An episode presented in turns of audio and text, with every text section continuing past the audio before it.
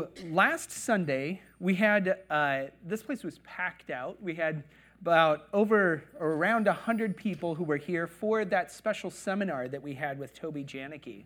We had people who came as far from Las Vegas and Arizona in order to be uh, a part of it. And it was, um, in many ways, a wonderful time, but it was also challenging as we discussed things that for many of us might have been new and might have been uh, a little uh, discomforting. And I, so if you were challenged by what was said last week, I encourage you to, you know, come and talk to me and we can process through some of that. And also to reassure you um, that it's part of an important discussion that we need to have. At the same time, it's not necessarily going to change the practice within our own congregation. Um, but yet, it's important information as we discuss and process through, process through uh, what was brought to us, because I do think that it's an important conversation. So today, I want to talk a little bit about our Haftarah this week from Isaiah 54. And in this time leading up to Rosh Hashanah, I did something similar last year, but this is an important conversation that we have to prepare ourselves for the season that we're in. Isaiah 54 begins Roni akara lo yeladah, sing, O barren woman who has never had a child. Burst into song and shout for joy, you who have never been in labor. For the deserted wife will have more children than the woman who is living with her husband, says Adonai. Our Haftarah describes and demonstrates that the impossible will be made possible, that a barren woman will give birth. A woman who is not able to have a child will be able to have a child. What's interesting is these are the readings for Rosh Hashanah, right? You have Sarah who is not able to have a child. You have Hannah who is not able to have a child. And yet God answers those prayers. Through repentance and God's mercy, Israel will be regathered and the covenant reconfirmed. As verse 10 goes on to tell us, For the mountains may leave and the hills be removed, but my grace will never leave you, and my covenant of peace will not be removed, says Adonai, who has compassion on you. But we often forget that this encouraging chapter follows Israel's captivity. After all, there is no deliverance or freedom without first being in bondage. You cannot be free unless you are captive. Otherwise, what are you being set free from? You cannot be delivered without being captive. This is the first lesson of repentance. To truly value God's forgiveness, we, must first grasp that we, what we have been forgiven of. This is actually one of the central messages and focuses of Yeshua's parables, right? That the person who has been forgiven much will value much. And the person who has been forgiven little will value little. Although salvation is freely offered by Hashem through Yeshua, it is not passively or randomly given. Does everybody understand that? Although it's readily available for everybody, it's not just freely given, you have to be willing to receive it and accept it and pursue it.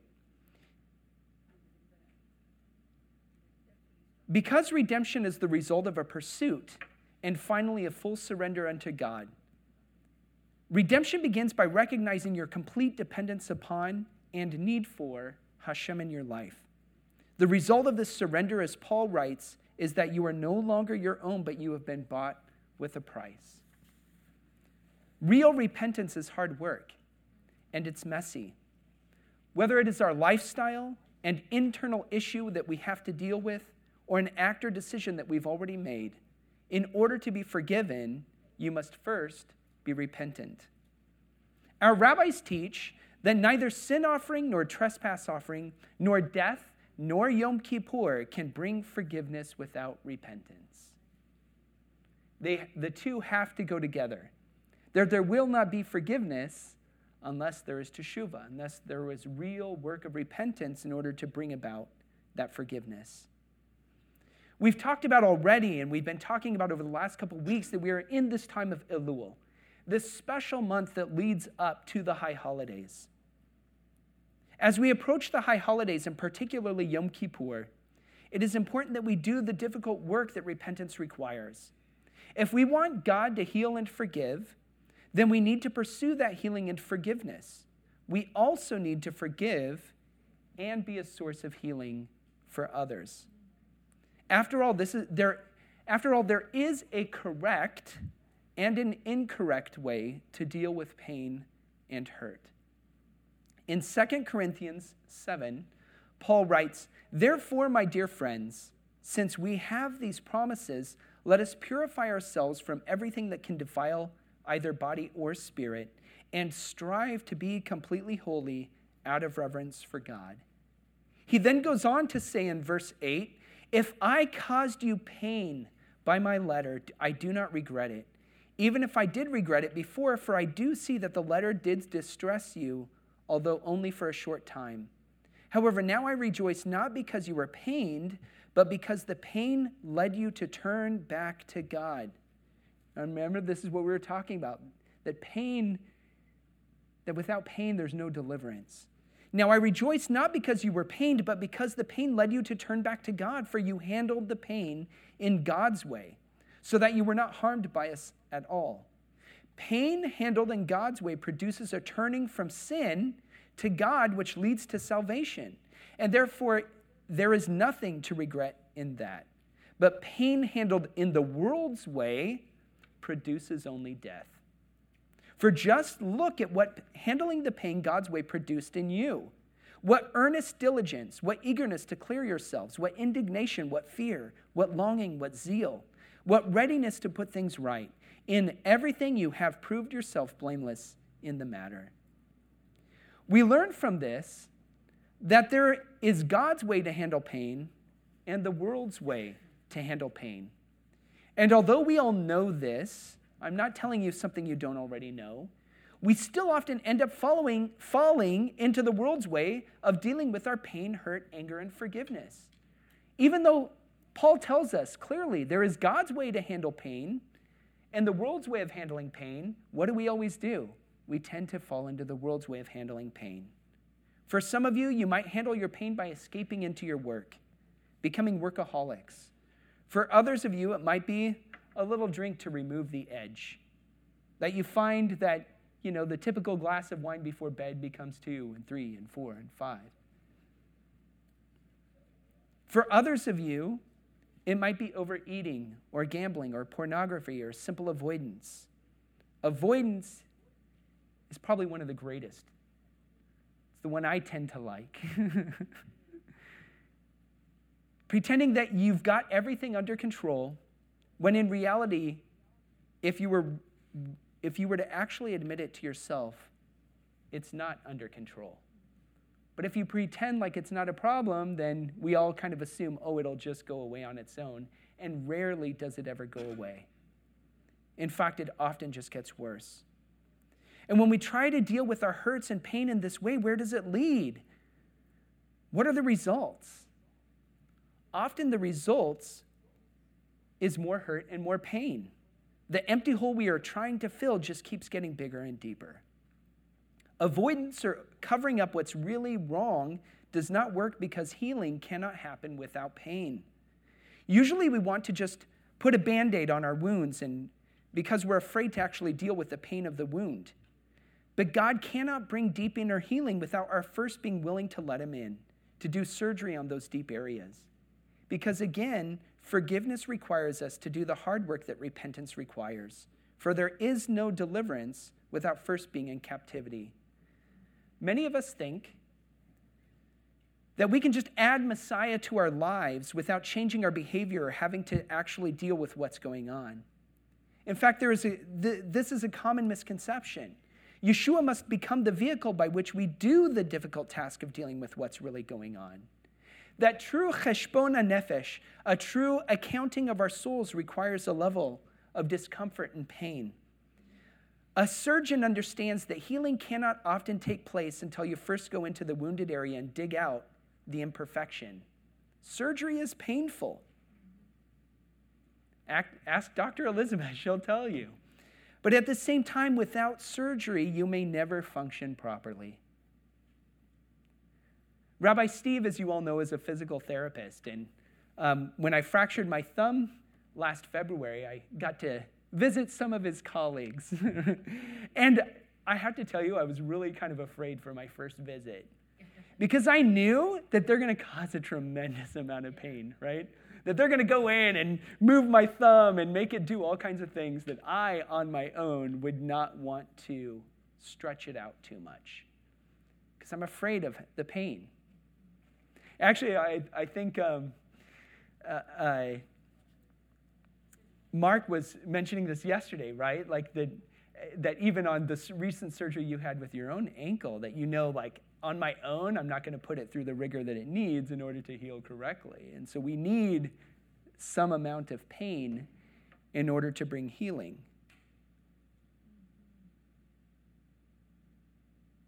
As we head into the high holidays, this time when God has specifically appointed our meeting with Him, we need to open ourselves up to being healed and delivered. We need to let God perform deep inner healing, to let God do some spiritual surgery. Because when the gates close on Yom Kippur, we can then go into Sukkot really rejoicing, knowing that deep inner progress has been made, that we have done our part so that God can forgive and bring healing. Let's look again at Paul's encouragement in verse 11, where he says, For just look at what handling the pain God's way produced in you. What earnest diligence, what eagerness to clear yourselves, what indignation, what fear, what longing, what zeal, what readiness to put things right. In everything you have proved yourselves blameless in the manner.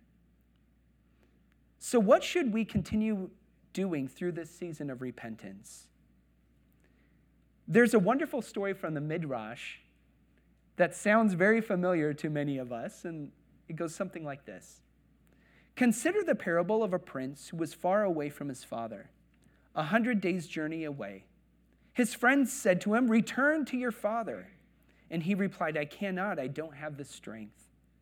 Thereupon his father sent word, saying to him, Come back as far as you can according to your strength, and I will go the rest of the way to meet you. So the Holy One, blessed be he, says to Israel, Return unto me, and I will return unto you. It quotes from Malachi 3 7. Inside of your bulletins, you'll see that you have a green insert. And this is something that I want you to either stick on your refrigerator, put in, inside of your Siddur or your Bible, wherever you're going to see it. And I want you to take this time between now and Yom Kippur to actually go through the difficult work that repentance requires. That there are two things, there are really three things we need to do to prepare ourselves Yom, for Yom Kippur. Cheshbon hanefesh, to take an accounting of our soul. To do teshuvah. Does everybody remember what teshuvah means? It means repentance, but what does that really mean? So the word teshuvah, the root of that is shuv. It means to turn, is what it means. So if I'm going this way, which is really what, you know, we tend to like overcomplicate sin, right? It really is anything that takes you away from the direction that God wants you to go. If I'm going this way in the way that I personally want to go, then I need to turn and go back in the direction that God is calling me. And then we also need to be in preparation and prayer, for this is the season to be crying out to Hashem. With cheshbon hanefesh, I want you to begin to think through your shortcomings. What traps in your life keep you from being the kind of person that you want to be? What pains or influences of your childhood keep you from keep replaying in your mind and in your life? This is why I, this isn't to answer now. I want you to take this home and really, if you're serious about you want to see breakthrough in your life this year, and not just let the, the high holidays be another, just another year, another date. To really take some time to not be looking at your phone or your screen on your computer, to turn the TV off and really think through and ask God to show you as you ask these questions. We continue what pitfalls or habits do you keep falling into? We all have them. Are you ready to really get rid of these things? And if you answer yes, be careful what you get yourself into, right? But then, if so, how are you going to change these things? What can, who can you talk to for help? What do you need to do? Who do you need to forgive? What might, who might have wronged you in the past year and need to seek your forgiveness from? And also, who might have something against you that you need to make right?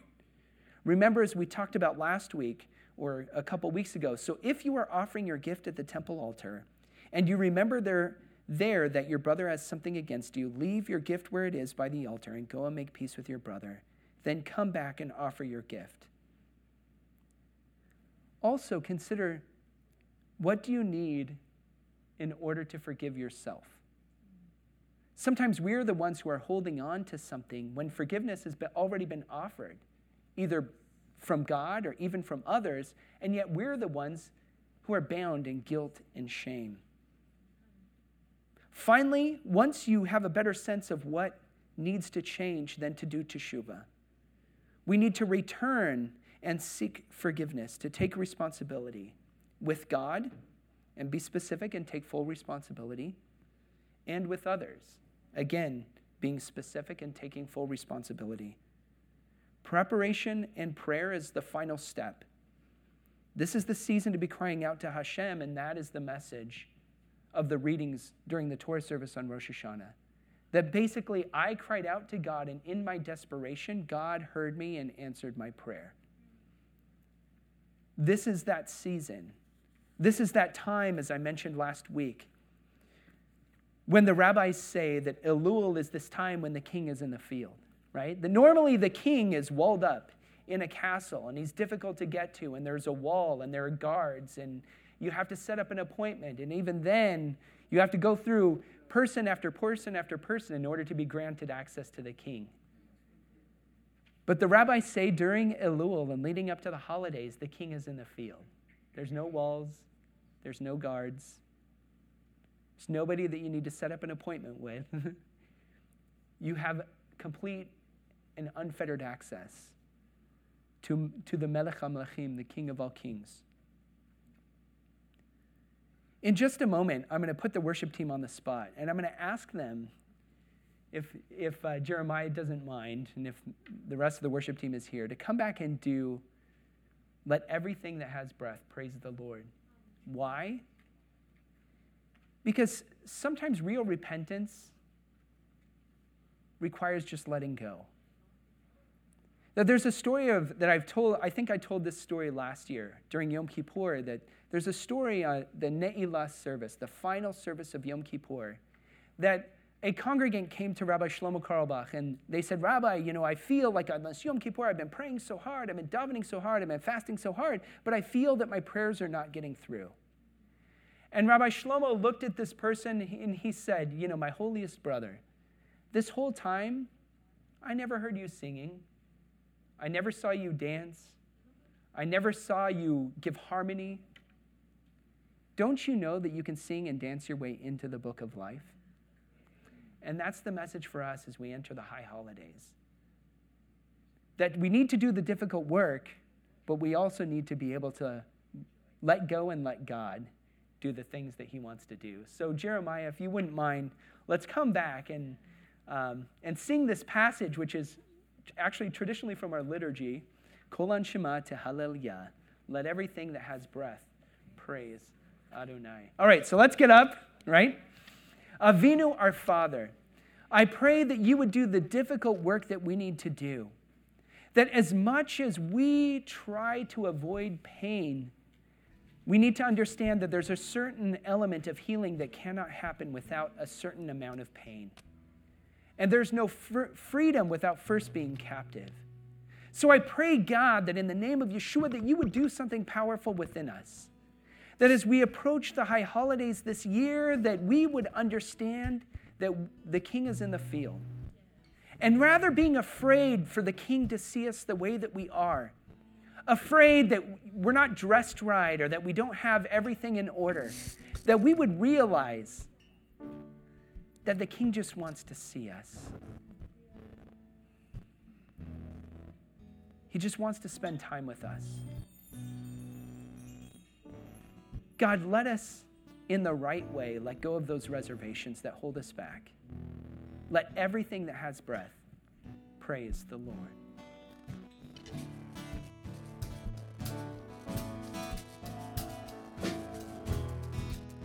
The sea and the waves, the sound of the rain, from the mammals of the depths to the birds of the sky, the thunder and lightning, the roar of waterfalls, the wind that's in the leaves. They are all joining us to sing of you. Kolan Shemate Haleya, Kolan Shemate Haleya, Kolan Shemate Haleya, Shiru Be'ach Hallelujah, Shemate Haleya, Kolan Shemate Haleya, Kolan Shemate Haleya, Shiru Be'ach Hallelujah.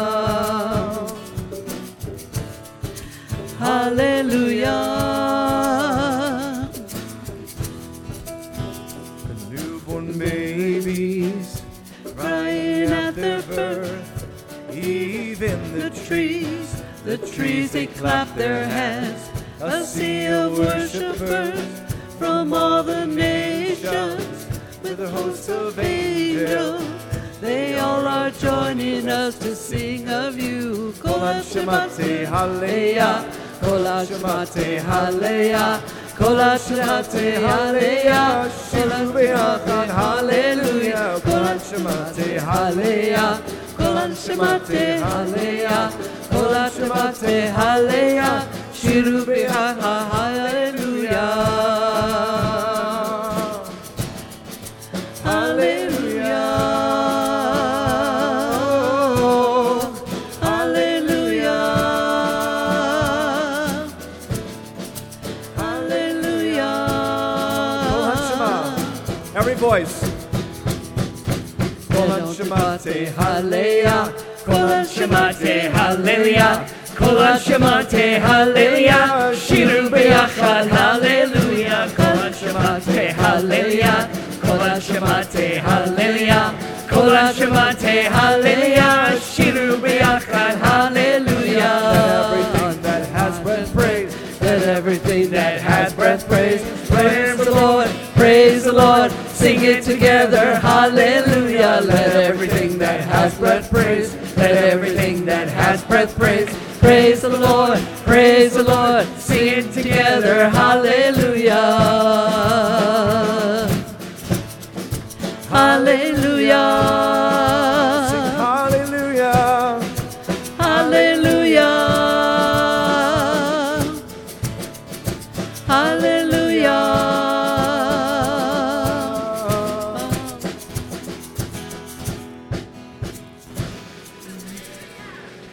Kol Hallelujah. Hanshema to Hallelujah. Let everything that has breath praise the Lord. Amen. All right, so let's remain standing for the Alenu.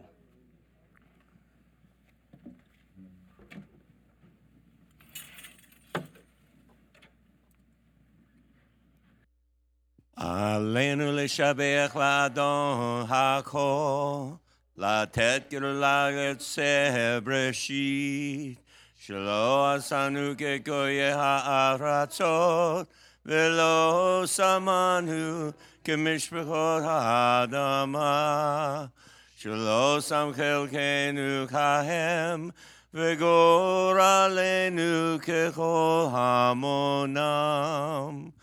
ואנחנו קוראים ומשתחווים ומודים לפני מלך מלכי המלכים הקדוש ברוך הוא. Therefore, God also highly exalted Messiah and gave him the name that is above every name, so that at the name belonging to Yeshua, every knee should bend in heaven and on earth and under the earth,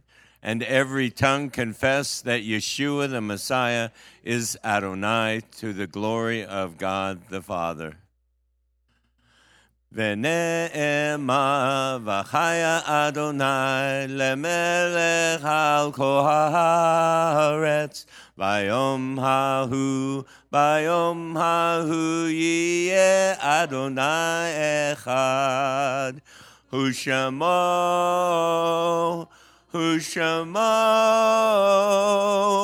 Hushamo Echad.